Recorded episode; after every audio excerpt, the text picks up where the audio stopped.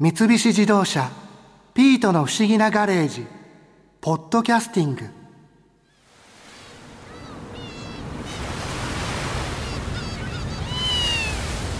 日が長くなったわね。7時半なのに西の空がまだうっすら明るいわ。6月の鎌倉の夕暮れ時の海辺って風が気持ちいいですね。新一と二人で海に来られて嬉しい海に来ると言ってもガレージの真ん前じゃないですか博士が屋敷を縮小してカバンに入れて鎌倉まで持ってきてここで元に戻したものだから。でもそのおかげでこうして新一と砂浜に座って夕暮れの海を見ていられるんだもの。私幸せ。僕も幸せです。せっかくいい雰囲気になったのに海岸に打ち寄せられたゴミがなんか興ざめね。あでも浜辺の漂着物もよく観察すると面白いものがいっぱいあるんですよ。ああいった漂着物を一つ一つ観察したり収集の対象にしたりすることをビーチコーミングって言うんです。ビーチコーミング？この前博士と一緒にそのビーチコーミングの専門家の漂着物学会の藤枝茂先生の話を聞いてきたんです。あら面白そうじゃない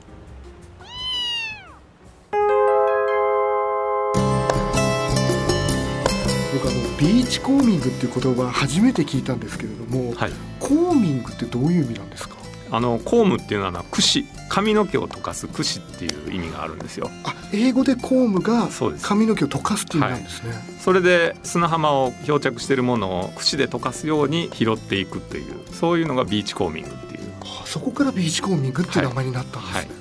これ例えばどこから流れてきたっていうのはなんとなく分かったりするものなんですか？私が研究してたのはですね100円ライターってありますよね。ありますあります。あれにですねお店の名前が書いてあるんですよ。あスナックともことか。あありますね。ありますよね。なんか見たことあります。でそこにあの電話番号が書いてあるんですでインターネットでですね スナックともこって引くと全国のスナックともこが900件ぐらい出てきて はい。でその中からその電話番号を合わせるんですよ。そうすると東京と自由が丘とかこう出てくるんですよ。あ住所が出てくる出てくるんですよ。日本のライターってなんか住所書いてないんですよね。ははい。それをあの北太平洋から7万本集めましてで拾った場所とお店の位置を線で結ぶというそういう研究をしたんですよそうすると海の流れとほぼ一致したという。あはあその海の流れって潮の流れっていうことですか？そうですね。海流の流れとほぼ一致してはい。まあすみません。僕 性格がちょっとこう否定的なのであれですけど必ずしもその拾った場所から流れてきたってことでもないわけですよね。それを持ち帰った人がどこか行ってどこかで落とした可能性もあるってことですよはい。ね。、あるんですけど、うん。そう皆さんが言われるので、うん関東ではですね多摩川の河口それから荒川の河口でライターを拾ってですねじゃあ荒川の河口だから海から流れてきたんじゃなくて川から流れてきたものですよね。川の上流から流れてきた、はい流れてきたもののライターはうんどこから来たんだろうかっていう調査をしたんですよ。うんそうすると関東荒川流域でした。大体その近くなんですね。そうです。ですからとんでもない大阪とかから流れてこなくて、うんやっぱり荒川周辺から流れてきてるので やっぱり海に流れるライターは陸域から何かの関係でこう流れてきてるんだなっていうのが分かりましたね。いやなんかそういう研究としては聞いてて面白いんですけどその目的っていうのはどこから物が流れてきたのかっていうのを調べるための研究だそうですね漂着物って基本どこから流れてきたかって情報はないんですよ。例えばペットボトル拾っても国の名前わかるんですよね。日本から来たとか韓国から来たとか中国から来たっていうのは分かるんですけど、うんどこの都市から流れてきたかっていうのが分かんないんですよ。そこまで具体的はそうですよね。はい、ただライターだけはですねお店の名前書いてある唯一の漂着いや物まあそうでよくでもそこに目をつけましたよね。これはですね京都の高校生が最初に考案した方法なんですけどね。高校生が？高校生がやってた方法なんですよ。でそれを教えてもらってですねそれを全国にちょっと広げてみたら 意外とバッチリあったなっていう、あーでも面白いですね。はい、そういう研究をしてましたでも今あのお話の中にも出てましたけどその海外から流れてくるものっていうのもあるんですか？もちろんありますね。それはどのあたりの国から流れてくるんですか？日本ではですね台湾中国韓国北の方に行くとロシアのものも来ますね。はい。これやっぱり漂着するのは日本海側になるんですかね？えー、どっちかっていうと日本海側が多いですね。それから沖縄琉球の島々南西諸島ですねそういうところは多いですねちょうどあの風が冬になりますと北風が吹き出しますから、海に漂ってるものが全部吹き寄せられるというイメージですね。そうか風と波によって結構変わるってことなんですよね。はい、で北半球の場合はですね風を背中に受けて漂流物は右に流れる性格があるので例えば九州の西海岸の場合北の風が吹くと沖に沖に流れていくんですよね、はい、ですから冬場はあまり九州の西海岸は漂着しないんですよ。私のいる鹿児島とかですね熊本っていうところは。あじゃあここの海岸もそんなに冬は漂着してこないここは冬北風が吹けば沖に出ていく風なんで出ていくばっかりですよね。そうか流れ着かないってことなんですね。そうなんです。で逆に夏場に南風が吹くと右に右に流れるんで沖縄の方からずっと登ってきたものは鹿児島の西海岸の方に寄ってくるんですよね。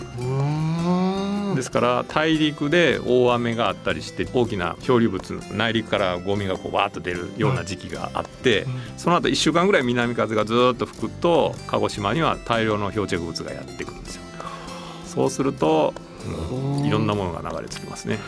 そか分かるものなんですねちゃんとそのそろそろ例えば漂着物が増えるんじゃないかとか。分かりますね。はいで一方であの漂着物はですね流れ出してから漂着するまでに海というタイムマシンを経てやってくるのでタイムマシンですか、はい、ですから我々大人が浜辺に行っていろいろ見てると、これ昔子供の頃に流行ったよねっていうようなものが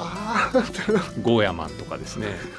私の持ってるお宝はゴルバチョフさんの人形とかね。今の人見たら多分この人誰っていうあの元ロシアの大統領ですね。そうですね。あと例えばあの昔はですねペットボトルがなかった1990年代前半なんかはまだ漂着物としてのペットボトルっていうのはそれほどなかったんですよ。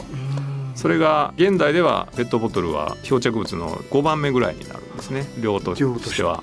で一方であの昔しんいち君は知らないと思うけどもあの缶ジュースがプシュってやるとこのプルタブが外れたんですよね。ご存知ですか？なんかテレビで見たことあるかもしれないです。あの蓋が今はもうくっついてますけど、はい、あれが取れましたよね、はい、あれは1990年に取れなくなったんですよ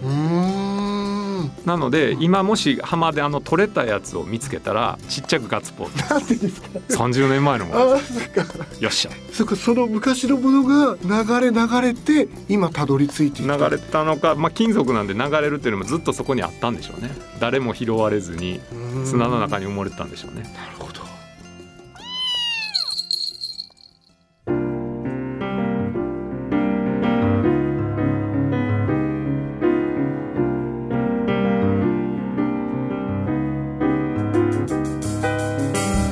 菱自動車ピートの不思議なガレージポッドキャスティング。このお話は Drive your Ambition 三菱自動車がお送りしました。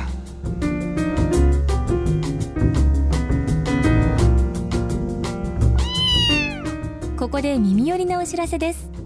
ピートの不思議なガレージをもっと楽しみたいという方は毎週土曜日の夕方5時